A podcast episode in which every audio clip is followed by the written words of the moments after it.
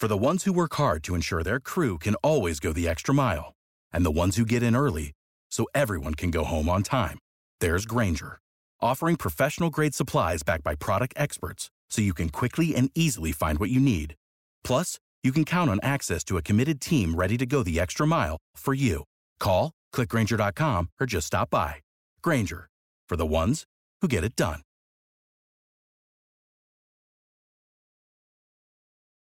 Get ready, Ohio. FanDuel, America's number one sports book, is coming to the Buckeye State. And to kick things off, you can get started with one hundred dollars in free bets as an early sign-up bonus. Plus, when you sign up today with promo code OhioFD, you'll be all set when FanDuel goes live in Ohio. Then you can bet on all your favorite teams in all your favorite sports with one hundred dollars in free bets. Just download FanDuel's top-rated sportsbook app. It's safe, secure, and super easy to use. Ohio, this is your chance to get in on the action. Join today with promo code OhioFD. Make every moment more with FanDuel, official sportsbook partner of the N F L. twenty-one or older and present in Ohio. Bonus issued in non-withdrawable free bets that expire seven days after FanDuel accepts its first real money sports wager in Ohio, one one twenty-three. Unique user identity verification required. Offer ends on the go-live date. Restrictions apply. See terms at sportsbook dot fanduel dot com. Gambling problem? Call one eight hundred gambler.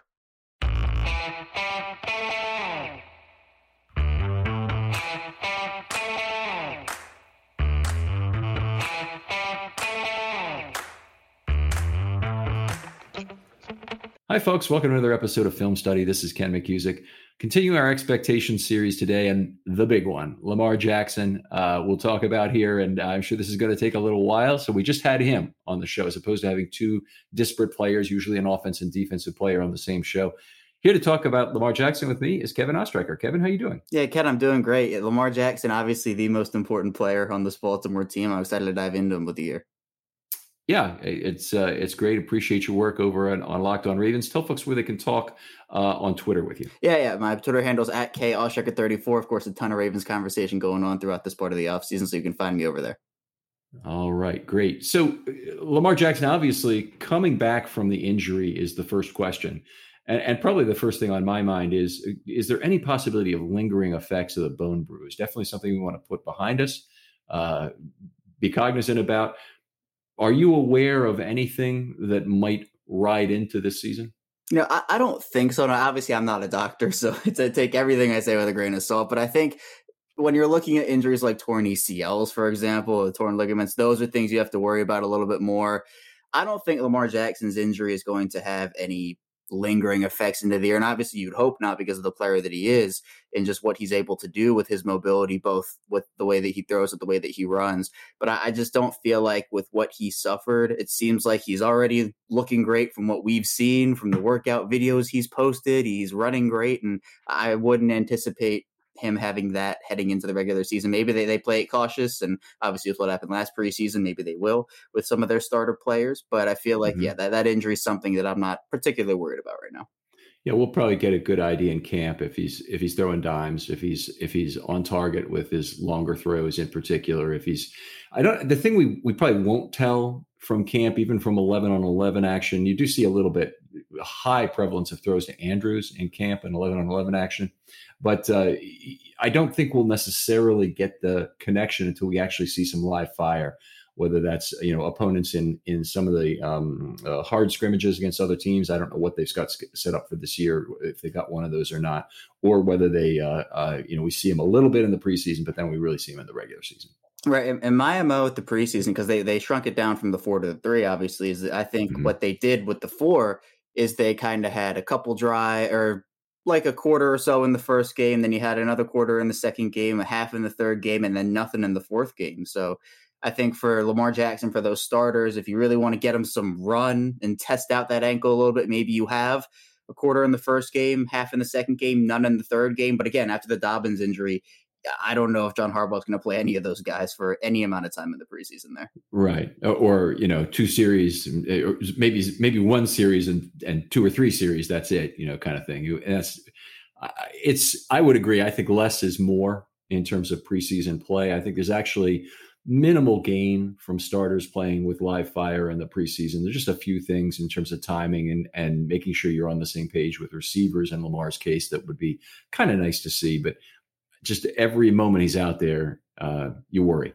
Right. And I mean, at the end of the day, these guys are professionals. So I do understand the the ramp up point and trying to get them a little bit of live action before the regular season. But for guys like Lamar Jackson, if he's if he takes ten less reps in the preseason than people would like, I don't think that's going to impact very much actually heading into a regular season game where we all know what he can do on the field.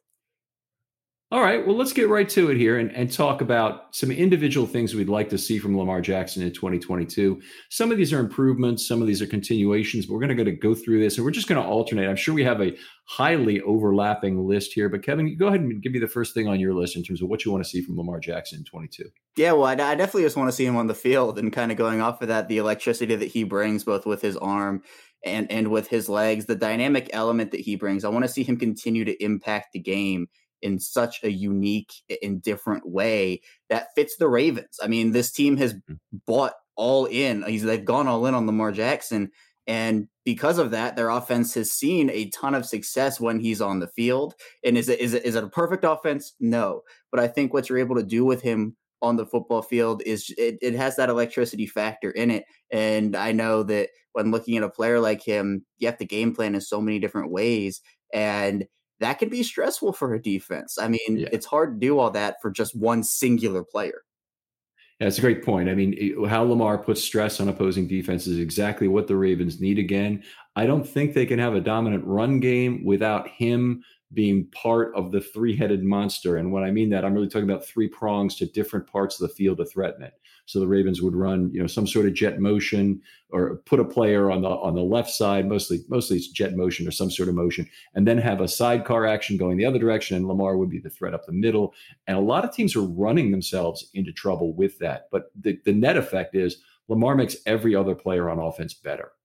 And that's really what I want to see a, a return to this next year, uh, that, that Jackson uh, brings back the running game in a meaningful way. The Ravens, I, I think they dro- might have dropped the fifth, but it's amazing they didn't drop further given the, the you know group of uh, elder statesmen running backs they brought in to to fill in for a year. But uh, uh, you know I, that run game needs to come back, and, and I don't think it will unless we have Jackson making everybody better as the as the heart and soul of it. Right, and I think there is now a greater appreciation for the running back position in Baltimore a little bit because of the fact that I think this fan base had to to watch a lot of Le'Veon Bell and how that didn't really work. Latavius Murray was okay. Dev- Devonta Freeman had a good back half of the season, but you're right. Lamar Jackson, I think, makes not just the pass offense go, he makes the rushing offense go too because he's, he's oh, absolutely. pulling guys with yeah. him. You have to hope that the edge defender can, can either contain or do whatever.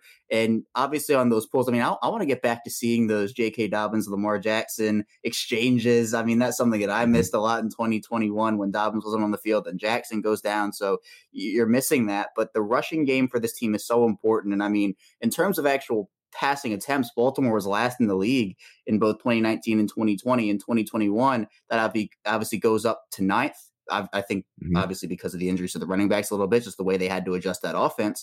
But I think if you can get and the back, defense, yeah, go exactly. And if you can get back to that balance of, I think, passing and rushing. I mean, this is a run first team, I think, still at the end of the day. Mm-hmm. But I think if you can have that balance and if they can do that, I think it just makes this offense so much more dangerous because we know what Lamar Jackson is as a thrower, and he's a really good one. Yeah, it's a it's a good point because it's it's a good thing at the end of the season if the Ravens are arguing over not having enough targets for receivers. And there's receivers complaining about not getting enough targets. It's actually a good thing because it'll mean the Ravens are dominant on defense again because they had the then converted that in the ability to run the ball consistently and just beat the opponent up with their huge offensive line. Again, Linderbaum's a little small, but the rest of the guys are all elephants. They're all very big players. And, uh, you know, go on and uh, and dominate the way they did in two thousand nineteen, have that kind of uh, series success rate they did in terms of what they do with a new set of downs every time. Uh, that That's the ideal Ravens state. You know, don't complain about it if they become the seventy-two or seventy-three Dolphins again that, that you know, are, are, are throwing a very limited number of times. They proved in two thousand nineteen you don't need to pass a lot to win. They lost a playoff game, but they proved they didn't need to pass a lot to win during that season. And it was incredible what they did there. And, and this is a what have you done for me now lately league. So people remember, obviously, very recently what has happened. And I think what is fresh in a lot of people's minds when thinking about the Ravens is the six-game losing streak, the late season collapse, that they weren't able to make the playoffs, you know, the first time since twenty seventeen. But, I mean, going back to to twenty twenty, twenty nineteen, I mean, this was the team that would hold the ball for nine, ten, eleven, twelve minutes at a time. Oh, yeah. Partially because, again, you just can't account for Lamar Jackson and Gus Edwards and J K. Dobbins. And what's the threat of throwing the football with Mark Andrews and now Rashad Bateman? So you have all these weapons, Lamar Jackson, obviously Marquise Brown not being there. You know, it, it hits the wide receiver room. I'm not going to sugarcoat that. But, again, do they need to have uh, D K Metcalf and a Deebo Samuel and all these guys on the same team? No, they don't, because I they think, didn't in two thousand nineteen. Right. And, and Lamar Jackson has proven that he can win with guys who aren't necessarily considered wide receiver ones. And I think Rashad Bateman is as talented as any receiver on that roster right now. He has that potential. So what he has proven, what Lamar Jackson has proven he can do with, you know, not the Kyler Murray cast of weapons or the Josh Allen cast of weapons is, is nothing short of incredible. Not to, you know, kind of get, get onto another track here, but those receiving options haven't been what they've been for other quarterbacks, and he still performed. Okay. So I'm going to move on into it to another idea here, which is, which is similar and connected, is that I, I want to see Lamar develop a top connection with Bateman for starters, because I think he has to. I, I don't think there's a way to get it. And at least one other receiver other than Andrews, because I assume he's still going to have that connection. That we'll we'll we'll see that. Otherwise, you know, the newer cast here, not having Brown, uh, you know, even not having Miles Boykin, who he didn't really have a connection with. At least he probably understood what Boykin was doing on the field and knew how to throw him throw him open. I, I need him to ha- have a connection with three receivers in total this year. Could be tight ends, could be Kolar, could could be and Andrews and and, and Bateman only. Um, but he needs to have a connection with guys. And the, the ball needs to get spread around a little more than it has in past years with Brown. I don't think that Bateman is going to have the same kind of separation skills. He's a very good route runner, so we'll, we'll probably see a high reception total from him. But I don't think he'll necessarily have the same separation skills that Brown had, the ability, obviously, to take the top off of defense. So I'm looking for additional connections. Yeah, and it's it's a trust factor with these guys. We know how much Lamar Jackson trusts Mark Andrews. We see that on the field. And I think, you know, you, you talking about Miles Boykin, you're right. I don't think there was much of a connection, because we saw multiple times that there were miscommunications mm-hmm. or Miles Boykin was blocking on a on throw. You know, it was all these different little things where I think the trust kind of evaporated a little bit. Not that even it was there to begin with, but for a team that, again, you lose your top guy with Marquise Brown. I remember back in twenty nineteen when the conversations were, well, all right, which weapon is the defense going to take away this week and which other weapon is going to go off? So they would game plan for one. If that was Mark Andrews, they'd take him away. Marquise Brown would have a big game. It, they, they would do the opposite as well. So to me, I would I would love to see that, because it means that it's more people for the defense to account for in the passing game on a team that I don't think is going to be bat- pass first. So if you make that commitment and make that passing offense better, I think it, again, it opens up the run game. The pass game opens up the run game. The run game's open, opens up the pass game. So I think if there's a, a Devin Duvernay or a, a James Proche, who we can really trust on third downs, for example, it will make it that much harder for defenses. Right. Proche would be a good choice, by the way, for that connection. But go ahead, another another years now. Yeah, I think personally, I would like to see the deep ball game return for the Ravens. Again, something that Tyler Huntley struggled with a lot during his time on the field. I think what right. one completion over twenty yards or something of that. It was something that we didn't really see. And Lamar Jackson has been a quarterback that likes to air the ball out. He's someone who has, I think, a very sneaky, powerful arm. And someone who, you know, looking at last season, he had nine air yards per attempt. That was fourth in the league. So he he's throwing that thing down the field. Right. And you you you miss the field stretching ability of Marquise Brown now. He he's not with the team anymore. That's something that you kind of have to say, how are the Ravens going to replicate that? Is that Devin Duvernay? How are they going to use it with Rashad Bateman? So maybe there's an undrafted guy that makes the team and, and is that field stretcher. But at the end of the day, I think the deep ball aspect of this offense is very important to stretching the defense out and opening up that run game. Yeah, it's it's it's extremely important. I have it slightly different on my on my sheet here, because my my thing is you need to force the defense to play at three levels, um, and and you can't, obviously. In the Miami game is the ultimate example where, you know, Miami ran forty cover zero plays against the Ravens and just com- completely befuddled uh, Jackson and, and and Roman. I mean, Jackson should have known how to deal with it too, but Roman uh, as well needed to call some plays probably to to make that uh, to beat that. Uh, but they they uh, you know need to force defenses to fear them getting past that second level, so they keep defenders in level three. Jackson alone should create that because he's the extended play guy. We're going to talk about that a little bit later, but um, you know he he should create a fear of people being not deeper than the deepest and wider than the widest, as Brian Billick used to put it. You know, you need you you your corners need to be wider than the widest and deeper than the deepest. Your your safeties in that case, but uh, it's it's. If if they can, if Lamar can get back to forcing that, I think that will be something that really opens up the run game. And and the fact if if most of the throws go to the middle of the field, but he's still forcing defenses to play that way, where they're playing deep, that's okay.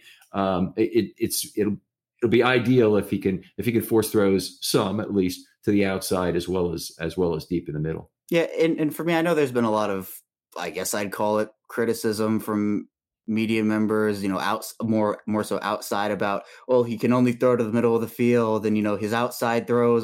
Well, honestly, those have been overblown statistics, first of all. Sure. But second of all, to me, this is something even going back to their offense. You know, I don't care how the points are scored. I don't care how the yards are picked up. As long as they're picked up, you know, it could be the ugliest play in the world. If it's a touchdown, I am ten out of ten happy. And that's what this Ravens team has showed. The whole league has kind of gone one way with this high-flying, passing offense, where the Ravens have proven success in the other direction with running the football. So if you can force defenses to kind of, again, you mentioned play at all three levels, I think it just helps and helps and helps. And I think we we just we haven't seen an offense with the full cast of, of weapons for Lamar Jackson in the running game, the offensive line, the wide receivers, the tight ends, everybody, In, in a pretty long time, all things considered. And I think if they can, obviously health is a key point here, but if they can get all that back and have Lamar Jackson play at even just a, a near what he was doing in the first half of twenty twenty-one, I think that's going to be an offense that is very, very improved.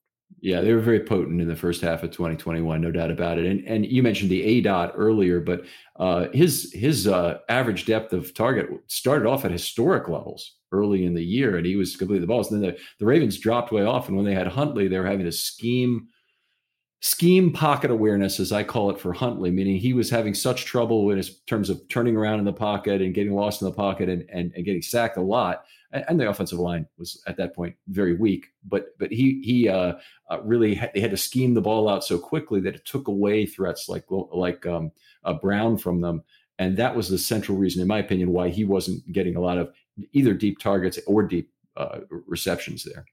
Yeah, there was a lot, especially in the when Tyler Huntley started to play, the Ravens just could not generate anything deep because Huntley was overthrowing guys. He, it was inaccurate with his passes in the in the deep part of the field, and it took away an element that I think could have really helped them maybe win a game or two later in the year. Instead, they lose six straight, a lot of close games there, and there were other there were a lot of other things that went wrong there. It wasn't just the deep ball accuracy of Huntley, but I do think that Lamar Jackson has shown that he has a sneaky, underrated deep ball, and I don't think people appreciate it as much as they should. And I think is this is the year where it's it's almost like a how do you respond to a player like Marquise Brown getting traded away? Is Marquise Brown the best receiver in the N F L? He's not, but I think he added an element to that offense that was pretty important. So how do yeah. you replace that, and how does Lamar Jackson respond to that? I'm interested to see how that works out for them. Yeah, definitely. Brown was a big, uh, significant component of forcing layered defense on the opponent and creating space underneath for Andrews. And I, I don't, I'm, we won't know right away, or, or we, if we do know right away, it's probably a bad thing. Uh, if uh, what what's happened, I'm going to move on and go to another thing. I, I want to see Lamar take only necessary risk on hits this year, and and I, it, it, this is there'll be a maturation process. He's probably going to run less than he has before, would be my guess. Um, uh, but. It, The biggest hits, uh, you know, f- for Lamar don't generally come on sacks. A lot of those are converted run plays uh, where where he decides to take off from the pocket where another quarterback might throw the ball away because he's making a decision with a slightly better than, uh, you know, a slightly positive expectation in terms of, of yards gained. And I've shown that before in other, in other studies work I've done here, so I'm not going to get into that. But uh, uh, quarterback hits are the big problem. And and it, it, it's something that he needs to be very aware of in terms of, of how much he means to this team in terms in terms of, of setting himself up on extended plays where he might take a quarterback hit. He's got to be a little bit careful about it. I want him to do it, obviously, if the game is on the line on runs. And uh, other than that, I'd like to see more of a return to two thousand nineteen in terms of his willingness to, I think it's going to be mostly go down and not duck out of bounds, because the nature of the run offense they used with Lamar has changed. When they ran out of pistol, he was an outside threat who was typically running towards the sideline. There's lots of opportunities to go out of bounds. When he's when he's now out of sidecar, that running back becomes the outside threat. Lamar's running straight up the middle most of the time, which makes him very dangerous, by the way, um, maybe more dangerous than running to the outside, but it also results in more hits. And he's got to be more careful in the middle of the field about not taking hits. I remember back during his rookie year in twenty eighteen when he was taking almost every hit under the sun. And, yeah. you know, I think I've been very impressed with his maturation process in terms of protecting his body and getting out of bounds and going down. He still takes hits, but mm-hmm. I think that compared to what we saw then, and even going back there, he fumbled, I think, in how seven wow. starts, he fumbled a lot. So there are other areas where obviously he's improved since his rookie season, but I think taking hits has been one of the bigger ones for me, where he is a lot smarter with his body now. And yeah, in terms of what he should do this year, I also think he'll probably run, run a little bit less in twenty twenty-two mm-hmm. than we have seen in previous seasons. But I still think, yeah, with, with the style of play, he's always going to take hits. And, you know, people people attribute that to, well, you know, since he's taking more hits because he's running a little bit more than other quarterbacks, he's going to get injured. Well, the, the play where he got injured on in the Cleveland game came when he was rolling out. And, and you know, it was his his injuries haven't necessarily, not that he's gotten injured in the first place a lot. This is really the first time he missed significant time due to an injury he suffered on the field. They They haven't come due to big hits necessarily outside. There was that one hit, it was against the Jets, I think, back in twenty nineteen when he set the rushing yeah, record. He got yeah. he got leveled, and he he popped right back up. He was you know talking about you know hold my quarter, if you've seen that Wired episode. And so he's he's someone who will take those hits a lot, but at the same time, I do think that I've been very impressed with with his ability to kind of be smart with his body, get out of bounds, and understand that you know this extra one or two yards is is something that you don't necessarily need. Okay, go ahead with your next one. Yeah, I, I guess going off of that, I, I feel like for me, I'd like to see improved decision making from Lamar Jackson from from a whole sense. I think starting with that Miami game, there was something to me, at least, where it seemed like he was running when he should have been throwing, throwing when he should have been running. There were the plays where he should have thrown the ball out of bounds. We saw him throw a couple times, very forced throws that almost resulted in interceptions. And I think, you know, he's a very smart football player. Don't get me wrong. He makes a lot of really good decisions, but I just feel like the decision-making from the Miami game up until when he got injured kind of dropped off a little bit. I, I think that will be better this season. I think a lot of that had to do with the fact that every single game, almost every play, the tackles were just letting in so much pressure, and he his clock was sped up. And it was yeah. sped up too much. And so I'm not putting all that blame on him, but I think there is a little bit to go around to a lot of different people, Jackson included, because it's just something where it impacted the offense in a really, really big way. Yeah, the Miami game in particular, it wasn't really an offensive line problem. That was a, they needed a recognition because they had a one-man overload on every one of those plays. And in fact, they were leaving offensive linemen without work in the middle by dropping their nose tackles and defensive tackles into a short zone where they would be able to, to take care of Jackson or take care of obstruct throws sometimes by having a bigger man there. The big thing that I keep mentioning on this is their nose tackle, Adam Butler.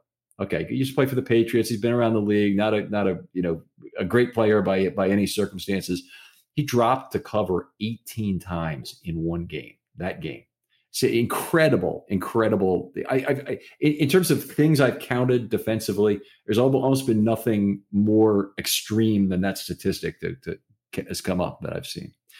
Uh, I'm gonna I'm gonna play off that a little bit, and see, including the the the better decision making. I want to see that generally speaking. I, I want to see reduced turnovers uh, come off that decision making. And, and Lamar's slump that you talked about really.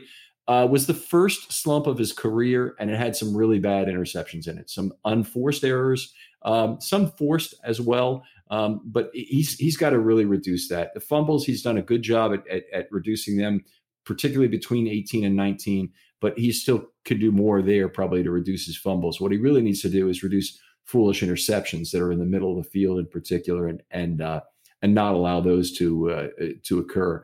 He may have a set of receivers that I think will help him more with Kolar, Andrews, and Bateman all on the field, even though Bateman, you know, his first game had one of those tip drill interceptions he created himself. I think he's a he's a player actually who helped Lamar reduce interceptions over time. Yeah, and I think also, so I remember the the Cleveland game. I mean, there were six interceptions in that game. Lamar had four of them, and the Ravens uh-huh. still won that game somehow. Some of those intercept, like a couple of them weren't necessarily his fault, but there were a couple where it was just like, you know, why are you making this decision? And again, the offensive line at this point was very, very weak. So there's a mm-hmm. little bit there, but also there were some throws that you're just like, you know, why are you, why are you making this throw when this guy's open or there's a lane here? And that's something also I've, over the course of his career, there sometimes has been a clear rushing lane and Lamar Jackson opts to throw the ball. And look, he's a quarterback first, right? He's someone who likes to throw the mm-hmm. football and he's good at it. So I understand why, but sometimes for me, again, for someone who doesn't care how the yards are picked up necessarily, you know, take that rushing lane, go get fifteen yards instead of trying to get thirty on a, you know, fifty-fifty ball to whoever it may be. So again, I still think he is a very good decision maker. I just think there was a little bit of a, a rough stretch for him before he got injured from that Miami game on because of a couple different factors. So again, in twenty twenty-two, I think it will be a lot smoother for him with an improved and, and much more healthy offense in general. But it's something that we did see in twenty twenty-one that I think will probably go away to an extent in twenty twenty-two, which is a good thing. Yeah, go go go ahead to your next one then. Yeah, so for me, I think that for Jackson in particular, we know how good of a player he is in multiple different aspects, but I think for me, I want to see him get back to just slinging that ball in the pocket. You know, when he is in the pocket, when he has a healthy line and he has time to process through his reads, throw the football, he is one of the best in the business. And again, something of his something of his game that's underrated. And for me, he's a player that gets I don't, I don't know what it is, but when you look at just how he's able to place balls in the utmost of tight windows, and for example, like the Devin Duvernay touchdown against Minnesota, there was probably one place mm-hmm. he could have thrown that football, and, and he put it into perfection. And so I want to see him get back to those just dot throws where he's throwing it over two guys, three guys, putting it right, right, right on the money, because we've seen him do it so many times. And you have to respect those throws as a defense, because if he's making those throws consistently during the course of a game, you have to adjust to it, because you can't necessarily say, well, the, the old Baker Mayfield saying, you know, throw, let him throw the ball and we'll win the game. That, that doesn't work. You know, you have to respect that. So to be able to get those balls placed in the right places, he can do it time and time again. I'm excited to see that personally. Okay, so improved accuracy, certainly a, a, a good thing. I'm going to kind of build off that a little bit and talk about Um, improved game management skills, which I think uh, are, are are closely tied, but it's really like a four-pronged thing. So I'm going to talk through this a little bit. Is um, I, I'd like to see the Ravens get to the line of scrimmage qu- quicker.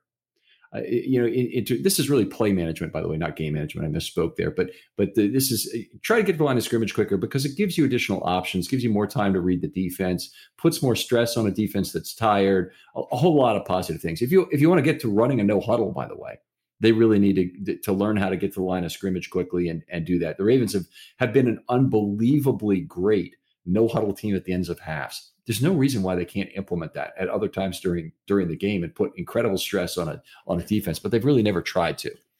Uh, so getting the line of scrimmage quickly would be a big thing. I, I want him to read the defense well there. I want to imp- his improved ability to make checks on his own, to become a field general. Um, he is what Lamar Jackson is, is the best improviser probably that ever has played the game. You know, Michael Vick and and others would would would. say, or Joe Montana for that matter, uh, you know, was an improviser as well. But Lamar Jackson brings more to the field in terms of, of ability to improvise after the play begins than anybody ever has. And it, he, I, I want him to rely less on that and, and pick up more of these play management skills that will last him the rest of his career. And, and, you know, Coach Evans, who's on the show once in a while, had a great comment about it that I, I, I just love, is when Lamar Jackson loses his speed, he'll just be Russell Wilson. And it, it, it's it, it's natural that there will be a progression as a as a play manager that allow him to be uh, at a much higher level. So I think if if I'm looking for, for an area of improvement, I think that would be a good thing.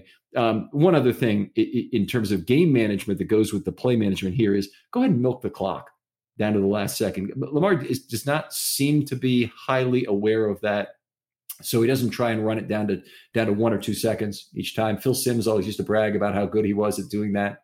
Uh, but if but uh, Lamar doesn't really uh, doesn't really do that, and the Ravens, you know, obviously have a possession offense, and that that would be an additional little edge for them.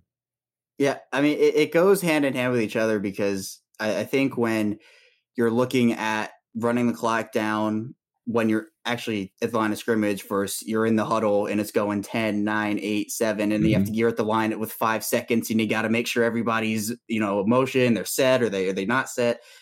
I, I think for a lot of that, you know, is it Jackson, is it Roman? I feel like it almost, you know, a lot of that has to do with the play style calling of Roman. But again, getting to the line faster for Jackson is another thing. I think it's not all on Roman. It's not all on Jackson. I think it is a combination of the two, but I think again, we've seen up-tempo work and no-huddle work for this team before, and it's really, really, really effective. But then I think the frustrating part is that we do see the Ravens not get to the line, and every time it's like you're worrying if the snap's going to get off. We've seen delay of game penalties, I think, way too much, and not that there have been like thirty of them, but even like five is, is way too much because you have ample time to get everything in. And then if you can get into that rhythm, I think, yeah, I'd love to see if Lamar Jackson can get into that rhythm. And then the play calling kind of follows that rhythm and almost like reads the field and say, you know what, we're going to take this drive and no huddle, even though it's five minutes to go in the second quarter or ten minutes to go in the second quarter. It's working. So we don't have to milk the clock right now, but it's, it's, it's an interesting balance of when you should milk the clock versus when you should go up tempo, especially with what they do with the running game. You know, it's it's one of the things about running no huddle is that you really need a great defense to support it. The Ravens may be back to that. You know, they had it in nineteen. They certainly had it in eighteen. Um, but they but they had a great defense in nineteen too that that could support a no huddle offense if they wanted to run that. You know, they're they're in a position right now where the, okay, the, the counterexample is the nineteen ninety-six Ravens, who literally Marsha Broad had to say, look, I'd love to run no huddle because our team's almost unstoppable in it, but uh, our defense, you know, would wear down to nothing if, if they had to be on the field that often. And and he was right. You know, they really they really weren't able to do it. That was, by the way, that nineteen ninety-six team, really unusual. They had to shift from a four three base defense, which was their standard at the time, to a three four during the year due to injuries, which is always a, a disastrous kind of a formula for things. Yeah, it, it's so great because once we saw the Ravens start to milk the clock and we saw those ten, eleven, twelve minute drives, I mean, we saw time of possessions where the Ravens had the ball for like forty-five minutes. The other team had it for fifteen. The defense was so well rested. The offense for the opposing team couldn't get on the field. So there is that balance of, you know, when no huddle works, it works. There's a time for it and a place for it, but you have to, I think even earlier on in the season, we might not see as much of it because, you know, trying to work back in Marcus Peters and maybe trying to manage snap counts for Calais Campbell. They have the depth to not necessarily need to adjust their defense just based off a couple of injuries. But to me, this no huddle offense versus milking the clock offense is a pretty interesting debate overall. Yeah, it's it's a good debate. I, I, I'm going to throw in what I think is a big piece of that is that when the Ravens um, run no huddle and do lead management, so they're up seven, but you want to be up fourteen, and it's early third quarter. You want to force the other team to pass every down, be up fourteen midway through the third quarter. Just do that. And yeah, you can you could be trying to milk the game and run out the clock when you're up seven. I don't think that's the the, the, the best strategy. If you if you run no huddle and go up fourteen, you can play dime and quarter the rest of that game. And if they want to run, go ahead and let them run.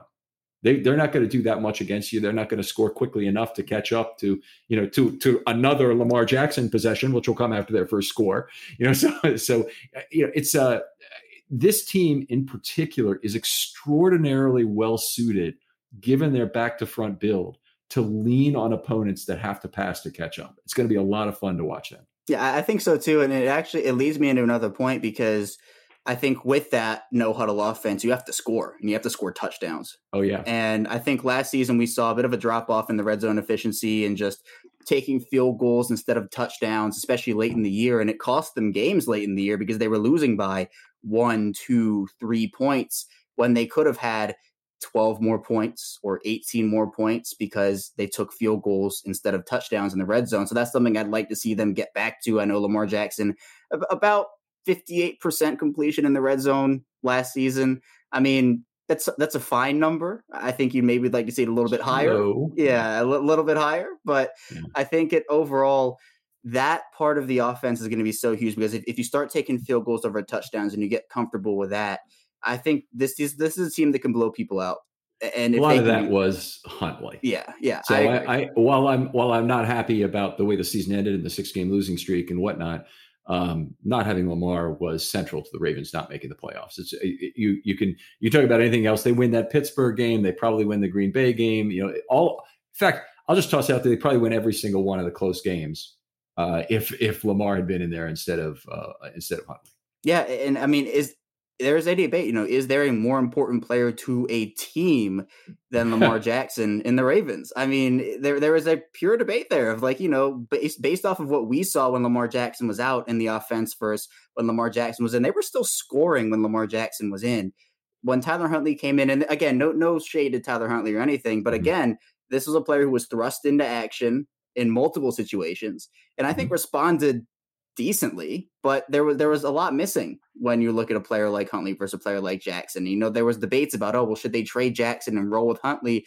I mean, I mean, there's such a difference in between the two players. You know, Lamar Jackson is is a star in this league. Tyler Huntley is a, I think, a very good backup, but that's what it is right now. You know, Huntley's the backup, Jackson's the starter. You saw such a shift in the offense once Jackson was out that, to me, it makes a pure debate about whether he is the most valuable player in football.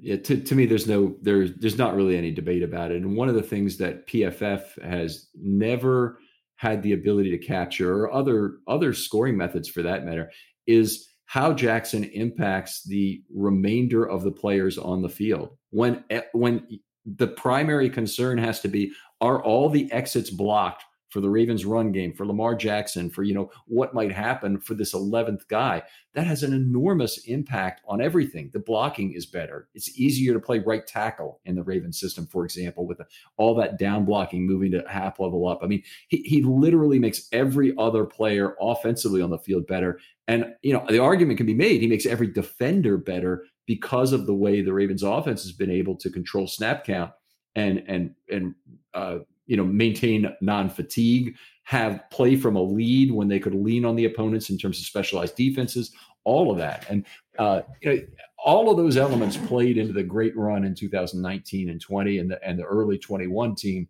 Uh, it's, it's just a shame that, that, uh, you know, and, and underscores the fact of Jackson's value that, that it didn't continue when, uh, when he was off the field.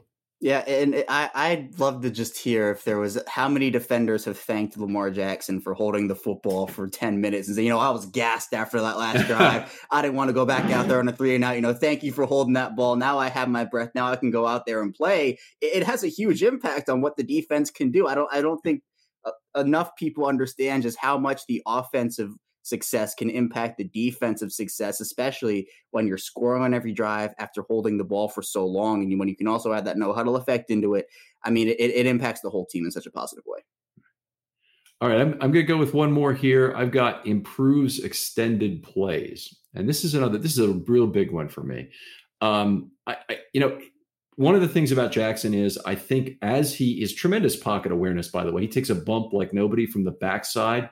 So you know, with Villanueva, he, even though Villanueva was giving up a ton of pressure, obviously, um, he took a bump and he, and he was able to move around the pocket. With Ronnie Stanley, it was even better because Ronnie Stanley has a better mirror, less off balance than Villanueva, more able to uh, give up ground to maintain that mirror. When he bumped Jackson, no big deal. I'll just move over here and make my throw. Uh, all of that Jackson took it was just absolutely wonderful with. Hopefully, with Stanley's return, we can get back to a similar level of play over there. That that's that's a big one for the Ravens this year, uh, and and and uh, be able to extend plays in a similar manner.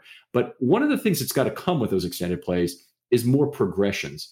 And I think Lamar, probably as much as just about any other quarterback I've seen, kind of tends to lock on a single receiver as a play progresses more. So he may decide, oh, I want you going deep, or I, you know, I want to, and, and he, all of a sudden he cannot make multiple reads when he's outside the pocket. I, I don't know if that has to be that way. I don't know if it's more effective if it is that way, but I would like to see more progressions in line with the extension of plays. His, his ability to hold the football is uh, is like no no other, and I think that the results need to reflect that more. I'm confident they will. Um, you know, in, in twenty twenty-two again, after not so much in uh, in twenty twenty-one. And part of that is identifying connections uh, among individual receivers who know how to do what off-schedule things he wants them to do. So Andrews and he had a great connection. Remember back to the Andrews one-handed grab down that right sideline where he went deep on the play. It was just a those guys obviously were working with one mind there, and they had the hive mind thing going, and we're we're we're, we're getting it done. That's that's fantastic. That's what we want to see. I want to see other receivers not play by the standard rules of this guy goes to the right sideline, this guy goes short, this guy goes, you know, I, I want to see more guys know to go opposite of normal, because the defenders typically will play to the norm. So if you, if you, if you start one way, uh, particularly towards that right sideline as he rolls right, and then you break it back the other way, enormous opportunity to create separation there. Because because that, that defensive back will commit himself very quickly. And, you know, they always tell you don't throw back to the middle of the field. In Jackson's case, sometimes that's the best option. Sometimes it's a great option. Yeah, he's one of the, I think, actually the best th- th- in terms of actually extending plays.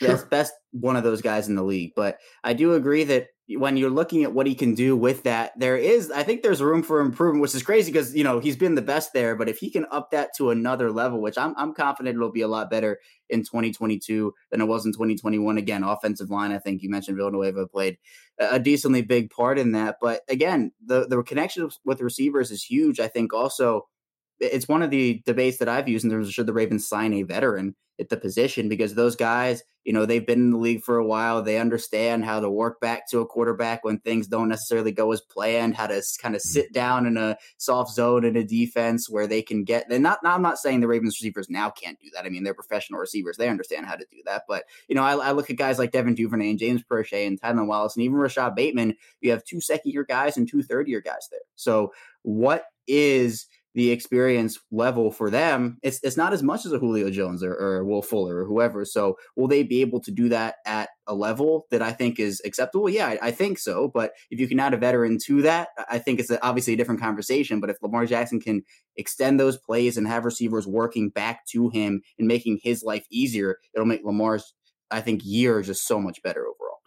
The guy I'm really optimistic about will meet that standard you're talking about as being a, you know, a connection guy who knows how to get open is Kolar, because first of all, he's got the body size to really make that work. And, and a good, he's on the efficient frontier, as I would say, of size and speed. So, you know, he, he can, he can do enough of that, block out people with his body, uh, got a very large catch radius. So if there are mistakes made on balls over the middle, he can help you out on those uh, by, by, tipping them or or or preventing a uh, uh, a uh, safety or whoever it might be from getting an easy interception. Uh, so hopefully Kolar is the guy. I, I, I know Proche has shown at, at times a connection with Lamar on extended plays. Uh, so it could, could be another possession guy like that. But I think that, you know, Andrews, uh, Kolar, and Bateman are the, are the are the big three. I would really hope for being his his guys on extended plays this year. Yeah, I, I like Proche a lot in that situation too. I mean, The, the Cincinnati game, he played phenomenal football and obviously didn't really have a chance to do anything after that, unfortunately. But I think that when you're looking at some of those guys who were just like sneaky good players, Proche is one of those guys, very technically sound. And I think him and Jackson with extended time together, extended chemistry could really, I think, do some damage in twenty twenty-two because of just the player that Proche is and the way that he would, I think, will be able to work back to Lamar and kind of make his life easier. All right. I, I you have another one you want to talk about? I have one more still. I think I think I think I'm all I'm all out. I think yeah, we've talked okay. about a lot here. It's good. We're coming to the end, to kind of in a normal, uh, you know, at the same time. But th- th- this is the overall one: is the Ravens' run offense needs to continue, needs to return to effectiveness. They did not have the proper weapons last year, having no speed back to threaten the outside, or at least not. They had Tyson Williams, so they didn't really want to put him on the field. Uh, we don't know what was happening in practice. I, I take some solace in the fact that he was a, he was kept the whole year, so he might still be in the in the mix for two thousand twenty-two. But there probably obviously were things he was that weren't working out in practice, like not being able to handle the mesh or fumbling the ball too much or whatever it might have been. Um, it didn't seem like there was enough he did wrong when he was in there that you'd keep him off the field for the whole year when your situation at running back was as dire as it was in terms of, you know, the guys there not meeting the need. Yeah, the running game for this team is, is the ultimate importance. Now, the passing game is obviously very important in itself, but I mean, we saw the Ravens rushing offense ranked top five in a lot of categories last year. For those who watch the Ravens, I think we all know their rushing offense was not top five last season. Right. It was a, it was a part of their game where a running back gets the ball and you're thinking, well, this is going to go for a yard or this is going to go for four yards and not really make a huge impact. And we we missed those explosive runs, I think, as people who were watching the Ravens. We we hmm. saw a lot of that in twenty nineteen. Well, obviously going back to twenty eighteen, twenty nineteen, and twenty twenty. I mean, especially with J K. Dobbins and what he was able to do. I mean, his his first six games, he had like twenty-five carries and was like ripping off thirty-yard runs, forty-yard runs. And it's something mm-hmm. that this team missed. I mean, you you saw a couple of them throughout the year, but I think with that added element back, with hopefully Dobbins and Edwards being able to come back at full strength, Tyler Beatty is another guy who I think is very underrated. Right. You have that. And another thing, I actually, I guess I do have one more now that I think about it. It's kind of going off. Look, look I, I've got one more thing to say okay, on this right, one yeah, before yeah, you move on here. Is that it's, it's, it's really important to me that the Ravens be able to run out of pistol and sidecar here, which will, which will obviously change where Jackson threatens the field, or it could change where Jackson th- threatens the field. But I don't want them to be all out of one or all out of the other. And it was funny because out of pistol, Uh, Jackson actually had some problems turning the wrong way occasionally on the handoff. So, you know, maybe that was part of the reason that they decided to get rid of it. But but it's it's something that, uh, you know, th- that I hope they can run both, because I think it gives the Ravens more options, uh, certainly more options in terms of how you run play action. You can even you can you can. If you run out of pistol, you can still do turn your back to the field play action. If you run a sidecar, you really can't. Um, so so it's it's. If they want to add that as part of the game, um, they either have to run it under center or run it out of pistol if you want to turn your back to the field. Um, I, I, it, very important to me that that, that three-pronged run monster involves being able to use it out of multiple formations and not just one. I think it's too easy to scheme for defensively if they uh, if they have just one they run it out of. Yeah, and for me, I think also being able for Lamar to establish a connection with running backs as receivers. I think it's something that we didn't get to see a ton in twenty twenty-one, because it was, it was funny because we were hearing about it a lot during the offseason, how, you know, J K. Dobbins was excited to be involved in that aspect. Gus Edwards was excited to be involved, and those guys go down, and, you know, they they didn't necessarily have that, but, you know, they draft Tyler Beatty, who was a very good receiver at Missouri. Mike Davis has been a historically good pass catcher out of the backfield there. So it seems like there's been, you know, even just with personnel, They're, they have guys who can catch out of the backfield. So I like to see that from Lamar. And in this offense, too, you know, it's not just a, well, Lamar, you got to throw to the running backs every game. You know, you kind of have to scheme that up a little bit. But at the same time, I think that that is an exciting part that I think could be a big part of the offense this year. Yeah, I, I, I agree with you on that. I think that would be wonderful. And, and the Ravens are not limited in terms of what they can do with their running backs in terms of routes. In fact, if you're running a route directly off the snap, you probably want your running backs running down the field more. Now with Beatty, they'll run some screen passes, and Linderbaum is a good matchup with Beatty in terms of being able to block in space along with the Ravens tight ends. You know, they may really have something there. We'll see. But a, a lot of one of the reasons why the running backs get less targets in the Baltimore system is that they're trying to clear out the underneath by running more deep routes that allow Jackson to leave the pocket when that becomes available to him. So, you know, they, they don't want to have a running back hanging around. You, the one thing they can do is release a running back late who's in as a pass blocker and still get some value out of that. That's an extended play component that I didn't mention, but but it's it's it would be a nice one for Mar, Lamar to exploit more. Joe Flacco, you know, you literally, you knew where Ray Rice was on any pass play. You had four receivers and you had Ray Rice standing, you know, standing right over here. And Um, you know, he had one year where he had more receiving, sorry, more yak than receiving yards, which means his average catch was behind the line of scrimmage. So, you know, he was a pure screen pass thing. Well, the Ravens don't have that right now. They they have other guys who are going to catch the ball, you know, further down the field. And, and uh, uh, you know, I, I would love for them to do more with their running backs in, in the in the pass game, too. Yeah, it's super important, I think, and it's another it's another added element, another added aspect. It's just more guys to account for. So if you have to put out a, a, a linebacker on a running back, or you know that that guy comes out of his pass block set into the middle of the field, you have to account for that. And I think that gives Lamar Jackson a ton of, of options, maybe some that we haven't seen him have before, which again could just open up this offense even more. Yeah. All right. Well, let's talk. Let's go on and talk about how. Did you have one more to to, to do, or is that it? No, no, that's it for me. We're good. Okay. So let's talk about how circumstances may be better for Lamar. And I think we'll go through these just really quickly. I don't even know how much we need to talk about them, but improved offensive line play really should be a factor in here.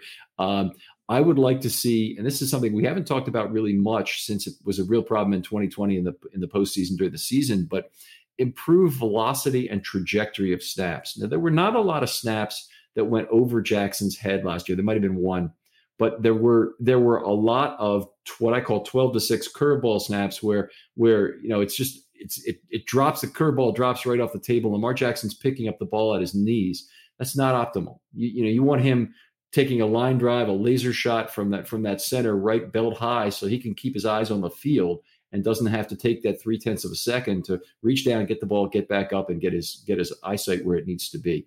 So hopefully that uh, that would be improvement. Um, more speed threats at running back should be there. So we're, we're, the Ravens should be good in that. I, I give you a chance to respond to those three first of all before I moved on to two more.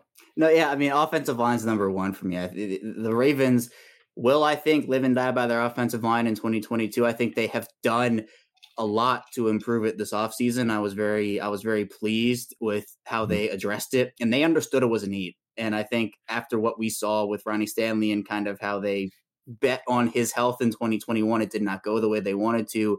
They're making sure that's not happening in twenty twenty-two. And so I think that offensive line's super important for him. And also snaps too. You know, my, one of my favorite sayings is, well, not favorite to think about, but Lamar Jackson was looking like Odell Beckham on some of these snaps, you know, just snagging one-handed snaps. And it wasn't, that wasn't necessarily the case in twenty twenty-one. Again, not a ton of just egregious, terrible snaps, but you know, you go back to twenty twenty, it was a huge issue. twenty twenty-one, a lot, a lot better, but you know, you, you want to have as perfect as you can get there. So that's something that I think is really, really important too. Yeah. I, I, I it, it is one of the things about Bozeman that I'm, Uh, was displeased with. But Bozeman, generally speaking, very, very good center. I liked him as a puller. I liked him in terms of what he what he did in, in terms of blocking. But his snaps, the the the issue was was how low they were coming in, even when they were, you know, not over Lamar's head. They were good snaps. They're they're really a, a lot of times were not good snaps. It improved a little bit as the as the season went on. I still was kind of hoping they would re-sign Bozeman. Um, I can't believe he went as cheap as he did to to the to the Panthers, but uh, Uh, yeah, that, that that was it was a problem, and hopefully they they have it fixed with Linderbaum, and and uh, we see you know that that nice tight trajectory, the nice tight spiral on the football going to chest high. I want to add two more things. I think the Ravens will have less drops this year. You know, well, obviously Brown in particular had a big problem with drops last year. Um, the Ravens should have a, you know a good hand set. The more Proche plays, the more of a hands guy you have on the field. Kolar and Andrews are both great hands guys. I think they'll get a fair number of targets. Uh, and, and I think Bateman will be the hands guy he was projected to be out of college as well. Now, he had he had a a little bit of a problem with drops in college. In fact, it was probably the biggest thing that, that went against Bateman. I think he'll be a better pro receiver um, in that area. I think that's an area where he'll improve his game. Yeah, I think we saw a lot of lost yards, lost touchdowns. I mean, that Detroit game, Marquise Brown dropped three touchdowns in, in a span of like a quarter and a half or something. So I think when you're looking at that, his season could have been even better if that didn't happen. Now, will there be drops in twenty twenty-two? Yeah, there'll be a couple drops for sure. But I think you now have, I mean, we see Rashad Bateman with these crazy catches, and he has really good hands overall. I mean, they have a lot of receivers that can catch the football this year. And I think that's one aspect that will help out Jackson, because again, it's it's rhythm too. I mean, if the, if Marquise Brown catches those three touchdowns, are we talking about a Justin Tucker sixty-six yard field goal at the end of the game? No, we're probably talking about a thirty point blowout, because the Ravens have those points on the board and they have a rhythm. So I think those are really important just to getting the offense confidence and in that type of rhythm that you're looking for. All right, so let's uh, let's flip the table and talk about what might not be as good this year. I mean, separation, I think, is going to be one of the big bugaboos. It's going to be a question mark. I, I don't know if it's going to be better or worse, because they do have some good route runners on the team now. Bateman certainly came out with that and, and will be a big part of their offense. But I think they, they could have significant separation issues on the deep ball um, that they didn't have before, that, that that Duvernay may not be the guy for separation that they hope he is. He may have trouble getting off press, whatever it may be, that, that'll make it more difficult for him. Uh, other things that, that I think are are uh, you know, a concern, obviously the reduced speed to take the top of opposing defenses. This is a this is a more nuanced than it seems to be, because that seems like a very straightforward thing. Like like do you have speed to take the top off the defense? Well, you just have you'd have one guy with you know four thirty-five speed and you're fine.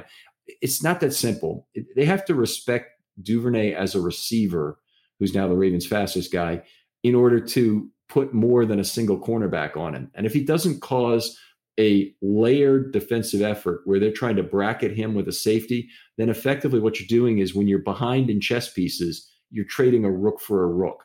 And it's it's not it's it, it, it's not something you do, obviously, when you're behind and you you already have, you know, ten on offense facing eleven on defense in the passing game, if you want to think about it. Or, you know, you have five eligible receivers often covered by seven players. You really need to have forced some two-on-one doubles, uh, some bracketed coverage to to help open up that underneath for players like Andrews and Kolar and Bateman and Proche uh, to do their thing on, on shorter routes. Yeah, the deep passing game is the one where I am I'm very interested to see how it how it plays out without Brown on the team. I think it's another area where you look at the veteran receiver debate and you're saying, well, will a Will Fuller do that for you? Well, obviously you're probably getting ten huh. games, not a full, not a full seventeen. But you know, with the guys on the market, if they do go that route, Fuller, Hilton, Deshaun Jackson, I mean, respected players, but how much do they have left? What's the injury situation? So without Brown on the team now, and even the Ravens, when the what was it? The Wired came out. Peter King put out an article too about how they were targeting Calvin Austin. Then he goes one pick to the Steelers. That's a speedster. You know, that's a guy with four, three speed. So they were, I think they were trying to replace that element there. At least it seems like it. So now they're going to have to roll with Duvernay, who you mentioned is, is the team's probably deep guy at this point. So kind of how does that work and how do teams respect that? I think you make good points there in terms of if they don't, it could, it could impact the offense. Yeah. Hi, where are you on picking up a veteran receiver at this point? Would you roll with what they have, or or do you think the Ravens still need a veteran too badly to ignore the the issue? I, I think it would benefit them to have one. I'm not in the camp where I think it's an absolute necessity and an absolute need to the point where I just don't trust the guys on the roster. I do if they roll with the guys they have. I think they have undrafted So solid undrafted guys, but I think a veteran receiver just adds an element. I mean, it adds stability. I, I taught, I mentioned it earlier, it's two third-year guys and two second-year guys are the top four options on this team right now. It's a little bit of an experience. I mean, he could come in if it's if it's a Julio Jones or a T Y. Hilton or Will Fuller. I, my top choice was Jarvis Landry. There was a bit of redundancy with the players they already had on their team right. with him, so I understand that. Julio Jones, big body, Fuller, Hilton, speedsters. But I think just what with what The, a veteran receiver could do in terms of leadership in that room, I think it's important. Even, even I think any of those three guys would be a bit better than Sammy Watkins was in twenty twenty-one for the Ravens. I think they're just a little bit better of players. So I don't think it will hurt them. Obviously, it has to come down to money, has to come down to fit and to role and if they want to be in this offense. But I think if they can secure one of the top guys left on the veteran market, I think it wouldn't hurt them at all. Even, even if you're accounting for games missed, if they have a preparation plan for that and saying, well, okay, Julio's going to miss five games this year, or Will Fuller's going to miss seven games this year. If they have a contingency plan for that, I, I think it's worth it. Is getting ten healthy games, twelve healthy games out of Julio Jones or Will Fuller, I think that benefits them if they have the plan to account for the injury.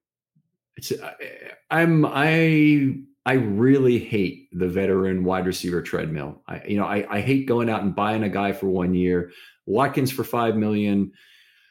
I I have to really think about whether or not that was worth it. And, and in the macro sense, it probably wasn't, because the Ravens finished eight and nine. So nothing they no no money they expended was good money expended, because they didn't make the playoffs. But in, but in a micro sense, if you look at what Watkins did for them, he did have a couple of big plays. Big play against Chicago that helped them win the football game there on on a a game they should in no way had a chance to chance to win if if if the Chicago receiver had just decided to go down on the play. But um, I, I'm. You know, looking at the Ravens' history with free agent wide receivers, it has not been a good one, and I, you know that's that's that's kind of putting it mildly. Going all the way back to the beginning, they just they just have not really had success. Bolden wasn't a free agent; he was a trade. I'll remind people of that, and and so see, you really are looking at players like Steve Smith. Um, you know, was if Mike Wallace is one of the best free agents you ever sign as wide receiver, that's a very bad thing. You know, it, you you people remember Marcus Robinson's four touchdown game. And, and sure, that was great, but that was about it. And and uh, you know the other guy they they they picked up that year was Frank Sanders. Uh, Derek Mason, I guess, is the other guy who who you know had a very significant contribution to the Ravens over time. But basically, the Ravens haven't had good success picking up free agent wide receivers. And um, you know the guys they're looking at are not four and five year guys. I mean, I think they they would sign a one year deal with anybody they would sign, which is not. you know, going to be real exciting in terms of, of uh, obviously any option value they would have with the player.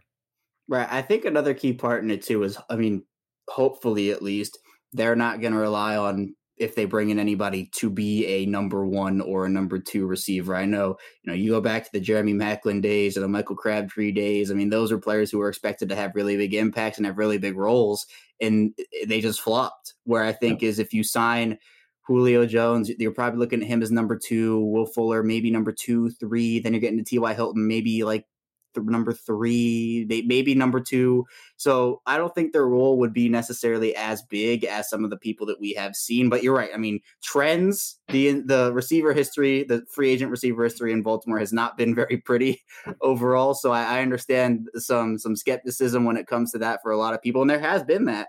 But I think the leadership aspect is, is huge in it personally. And you're not necessarily going to rely on them to be a one hundred catch, one thousand yard, ten, ten touchdown guy. But if if this is a like you're spending all your, all your cap space on them, then I think, oh, maybe maybe just roll what you got. Do, yeah, and, and that's where I am, I think. But but one other thing that I don't want to do, I, you know, t- a lot of receivers tend to have the risk of being locker room cancers. And, you know, guys that'll be, uh, you know, could concerned about targets, particularly guys on one-year prove-it deals. So if you get not maybe the oldest guy in that group, and most of those guys are going to be finishing up, I think, frankly, if if they if they play one more year. But A J, A J, sorry, not A J Brown. If um, uh, Julio Jones comes here and he says, well, you know, look, I still want to play four years in this league, or I still want to play three more years, and it's important that I get a bunch of targets. I don't want to have him sulking around the locker room all year long when the Ravens are winning. You know, and and he's not getting target share. And I think you run that risk. I think you run that risk with a lot of these receivers who are twenty-eight, twenty-nine, thirty right now. The career's not necessarily over from their perspective. You know, the rest of the league may have decided their careers are are, are kind of over. And and they come here with an attitude that they should be getting the ball a lot. And and you know, this with you have Lamar Jackson in the offense and you have a you know a run first offense, and even if you're generating a lot of plays offensively, it's not a lot of targets for the wide receivers, and that's just part of life here. Right. This offense is very, very specific, and now we're seeing with some of the top guys on the free agent market, Jarvis Landry, Jadeveon Clowney, they're taking one-year deals to build back their value to hopefully, I mean, I'd assume, to hopefully go back out on the market next season and get a get a big money deal, because those are guys whose careers aren't over. And while, again, some of the free agent guys on the market now, like wide receiver-wise, maybe they really only do have one year left, but again, if it is a target thing, John Harbaugh has clearly stated that he's not going to beg anybody to come here. You know, if you want to come here and be part of an offense, then great. But if not, you know, we'll look forward to seeing you on Sundays. That's what he said. So it is a very particular offense for wide receivers. It's one that, you know, you're not going to get the same amount of targets you get if you're going to Pittsburgh or Kansas City or some of those offenses. So right. I think that I think automatically eliminates a couple guys because of just clear differences in what they want versus what the team actually is. But There there might be one or two guys out there that say, hey, you know what? No one else is out there for me. If you guys are interested, maybe. But again, then it comes down to, is it really worth it to give that player time over the young guys that they have? That's the debate that I'm kind of looking at and saying, well, is Deshaun Jackson worth giving time over Devin Duvernay to? I, I, I don't think so at this point. I mean, we we really should, uh, should have learned a lesson with, say, Dez Bryant in terms of trying to pick guys off the reclamation project heap. And, um, you know, guys who just don't have anything left in the tank, and and you could put anybody who's been out of the league probably for two full years in that category. Certainly for for one full year, that might be true, but for two full years for certain. And and the problem with Dez was he wasn't even a good player when he had last played. So you know, he was getting a lot of targets still with the Cowboys at that point. You know, catching fifty percent of the passes, you know, not, not getting separation, too many contested catches. I mean, it's just it's so much not to like about who Dez Bryant was before he came back. I, it just continuously befuddles me what they thought they were going to gain from that acquisition. Yeah, there's a lot now that you look at in terms of just the guys that they signed, and you're you're th- like looking back in hindsight, you're like, why would they sign this guy? And Crabtree got what, three years, twenty, twenty-nine million, twenty-seven million, kind of like mm. around that number. And you know, at the time of the signing, I'm like, this is great, like, like this is awesome. he, he's exactly what they need, and then he has that drop in the Cleveland game, and just. You know, he he had he had his, I guess, one shining moment in the Chargers playoff loss. But other than that, you're you're looking at a player like him, Maclin, who I thought was going to be great. I mean, I loved Mike Wallace in Baltimore. He was a solid guy. But again, you look at that acquisition as one of the better ones in team history, when That's you'd bad. rather probably yeah. have a couple guys above that rung if you're the Ravens. Yeah. Yeah, I agree. All right, well, let's get to, to what we've all been waiting for here, which is defining what is a good, a great, and an off the charts outcome for for uh, for Jackson this season. Um, I, I, I'll, do you want to start it off with what you what what would be a good outcome for you? I've got a very you know low bar, I think, for a good outcome for the for the Ravens here. Yeah, I'm, I think, again, this is what have you done for me now lately, league. And I think if we can kind of wash away those memories of the back half of twenty twenty-one out, if Jackson can return to his form of even what he was in the worst parts of twenty twenty for him. I mean, his twenty twenty year was not bad. I think the year for him was just he had such high expectations coming off of his twenty nineteen M V P season where people said if he doesn't improve statistically from his twenty nineteen M V P season, it's a down year when, you know, if we're talking about improving every year after an M V P season, Lamar's going to be throwing for seventy touchdowns and, you know, rushing right. for fifty more or so. His twenty twenty year was good. So if he can return to, I think, that form, maybe even a, a bit lesser of that form, I think that is a low bar, like good year, but but I think he has the potential to do so much more there. All right. I hope we haven't lost Kevin here. We might have.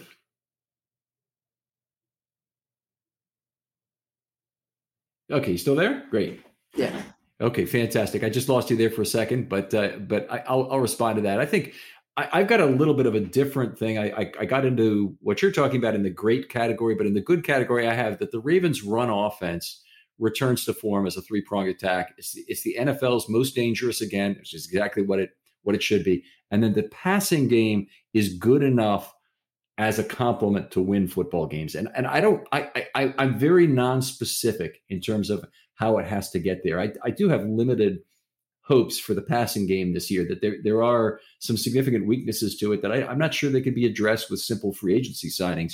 So I, I you know I want the run offense back where it was. I want the, you know, the pass offense to be good enough to win football games. And and to me, if if they could return to a ten and seven record, which will probably get them in the playoffs, I think that would be a good season in terms of of, of the result for Lamar Jackson.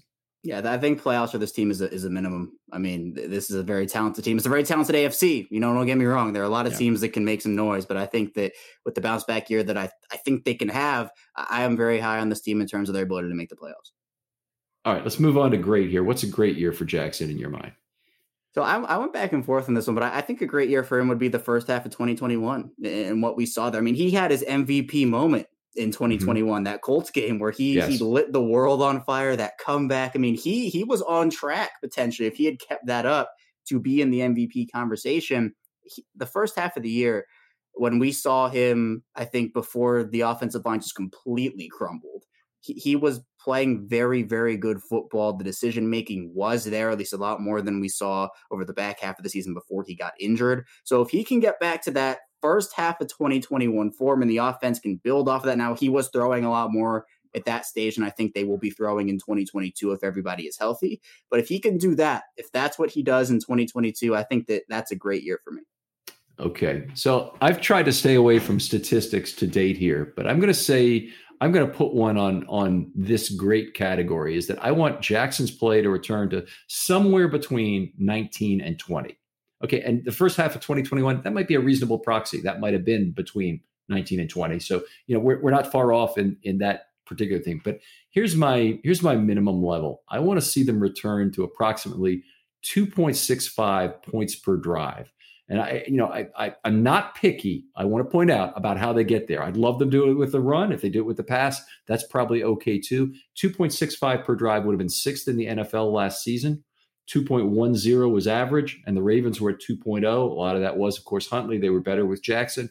Um, they could get there by reduced turnovers. They could get there by increasing their offensive success rate in terms of the Um, percentage of first downs that they convert into another first down or touchdown. They could do it with more big plays. They could do it with a running game that returns to utter dominance, um, or they could do it with with some in part with a uh, high success on fourth down and, and to a lesser extent, or maybe to a greater extent, third down uh, to, to extend drives in a good way. There's a lot of ways they can get there, but they were at three point oh eight points per drive in in. two thousand nineteen. It's not realistic for me to, to expect them to get back to that kind of historic level when the league average was under two. But I think two point six five, if the league average is about two point one, would be the kind of kind of level that I would absolutely love in terms of them uh, getting back to the playoffs. I think that would do it. I think the defense will will support them and complement them to the to the degree needed if their if their offense is at that level.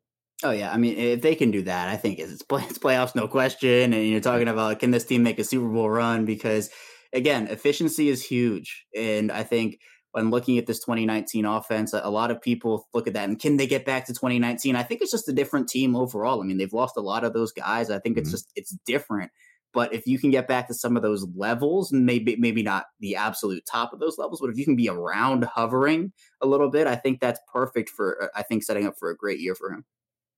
Yeah, they get there in, in different ways, probably. What's your what's your off the charts here? Do you have an off the charts here?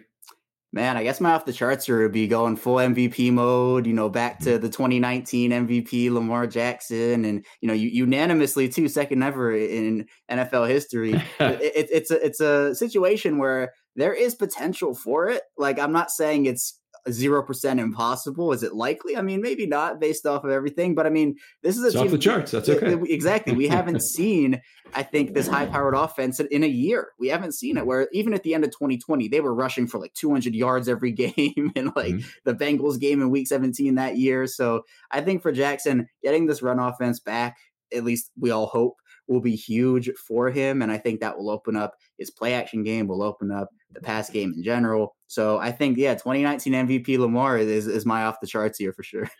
Here's here's I, I'll go a slightly different one because I always want to put a little twist on it. To, but I want to I want a season from Jackson that creates heated debates about whether two thousand nineteen or two thousand twenty-two is his greatest year, with the two thousand twenty-two fans pointing to playoff success as the greater factor. So maybe it doesn't get quite back to two thousand nineteen statistically, because I think that's I think that's just about impossible.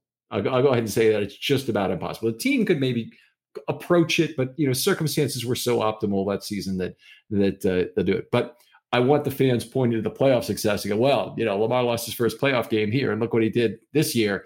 He went all the way into the playoffs to hear it. I I, I don't need Lamar Jackson to win the Super Bowl to have an off off the charts year. I'd love it if if the Ravens could get to a conference championship. I think that would answer a lot of the questions um, that there have been. And, uh, uh, you know, hopefully it's a very stacked A F C. Uh, anything you you want in terms of playoff expectations is a is a stretch. Yeah, I mean, for me, A F C Championship would be a successful season, like a very, very successful season for the Ravens. I like think make it, but not win the A F C Championship. Right. Yeah, yeah. Exa- exactly. I think that would be something where I would say, you know what? I am I am more than content with this season based off of the year they had in twenty twenty-one, the injuries they went through, the additions they made, and just to see it pay off in that way would right. be so satisfying. To see Jackson return to that form, I, I think that'd be the most satisfying of all, personally. Yeah, so two thousand eleven wasn't really satisfying in that way, but two thousand eight, coming off, you know, not being in the playoffs in two thousand seven, to me is one of the most satisfying seasons of all. I mean, it's Flacco and Rice's rookie year. Uh, and they made the A F C Championship in an unexpected way. It was it was it was definitely an over for anyone who was, you know, thinking about betting on the two thousand eight Ravens coming off that horrible injury-riddled two thousand seven season. There's an awful lot of similarities here, and if this if this Ravens team, which is now youthified with a you know a, a fairly extensive set of draft picks here, most of which are going to be kept, um, I think there's it it it, it could be could have that same excitement of youth component to it that uh, that we should really want as fans. Yeah, and obviously we haven't gotten to the uh, training camp preseason type thing where there, there might be a couple injuries, but I'm very I'm very confident in their depth this year. I think they did a great job with I think addressing key positions of need and, and over committing to them, which I think was the right decision to right. do that. I mean, cornerback Kyle Fuller, that that's like the the final like puzzle piece to that secondary, because you're you're kind of wondering right. to me at least about, you know, what's behind Marlon Humphrey and Marcus Peters. I think you have a veteran there now. Okay, well, he he may or may not actually play. I think there's there's a good chance. Well, anyway, he's he's a topic for another day. But uh, but I, I, I we did some stuff on the signing. We, we, our our enthusiasm is somewhat. Um, Jordan Coe and I, who did the show, is somewhat muted on uh, in terms of the Fuller signing. I'll, I'll put it that way. But he is he's an extra third cornerback. Hopefully, he's not a starter. Uh, that, that uh, in fact, I, honest, honestly, if Fuller never plays a snap, that's probably a good thing for the Ravens, right? If he, ne- if he never plays? Yeah, if he, if he never plays, because what that will oh, mean oh, I, is I that your starting cornerbacks are healthy and, and right. he never has to come yeah, in. Yeah, if Humphrey and Peters are good.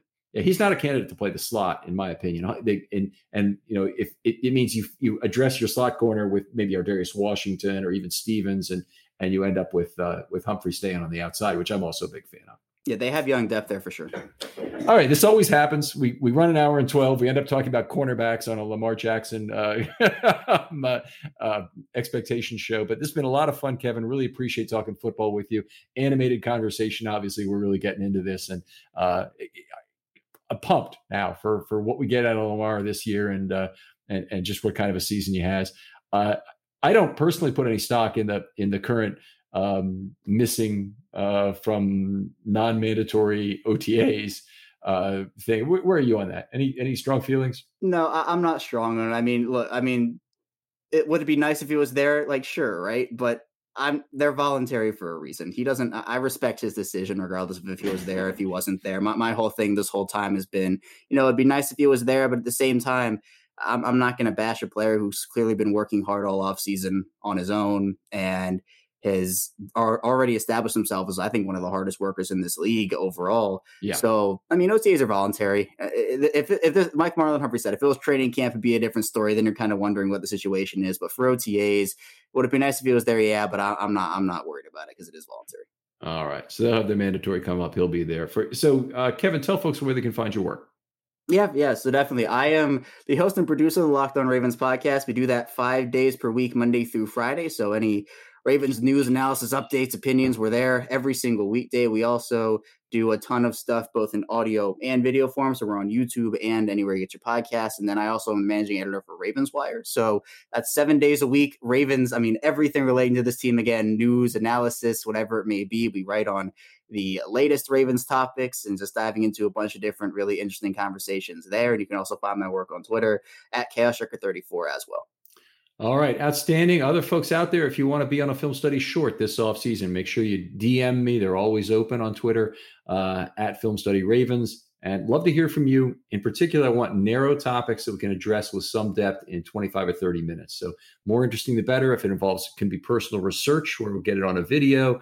It can be uh, um, a, an idea for a multi-segment thing. We have some a great one happening right now on the evolution of the game of football that I think has been a lot of fun to record. I can tell you, uh, tell you that. I hope you guys listen, like listening to it as much.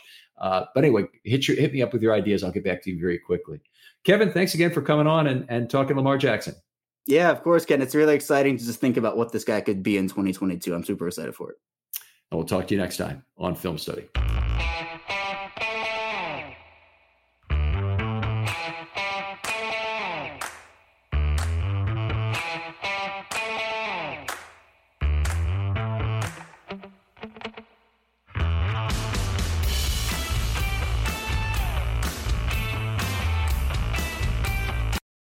For the ones who work hard to ensure their crew can always go the extra mile, and the ones who get in early so everyone can go home on time, there's Grainger, offering professional-grade supplies backed by product experts so you can quickly and easily find what you need. Plus, you can count on access to a committed team ready to go the extra mile for you. Call, click Grainger dot com, or just stop by. Grainger, for the ones who get it done.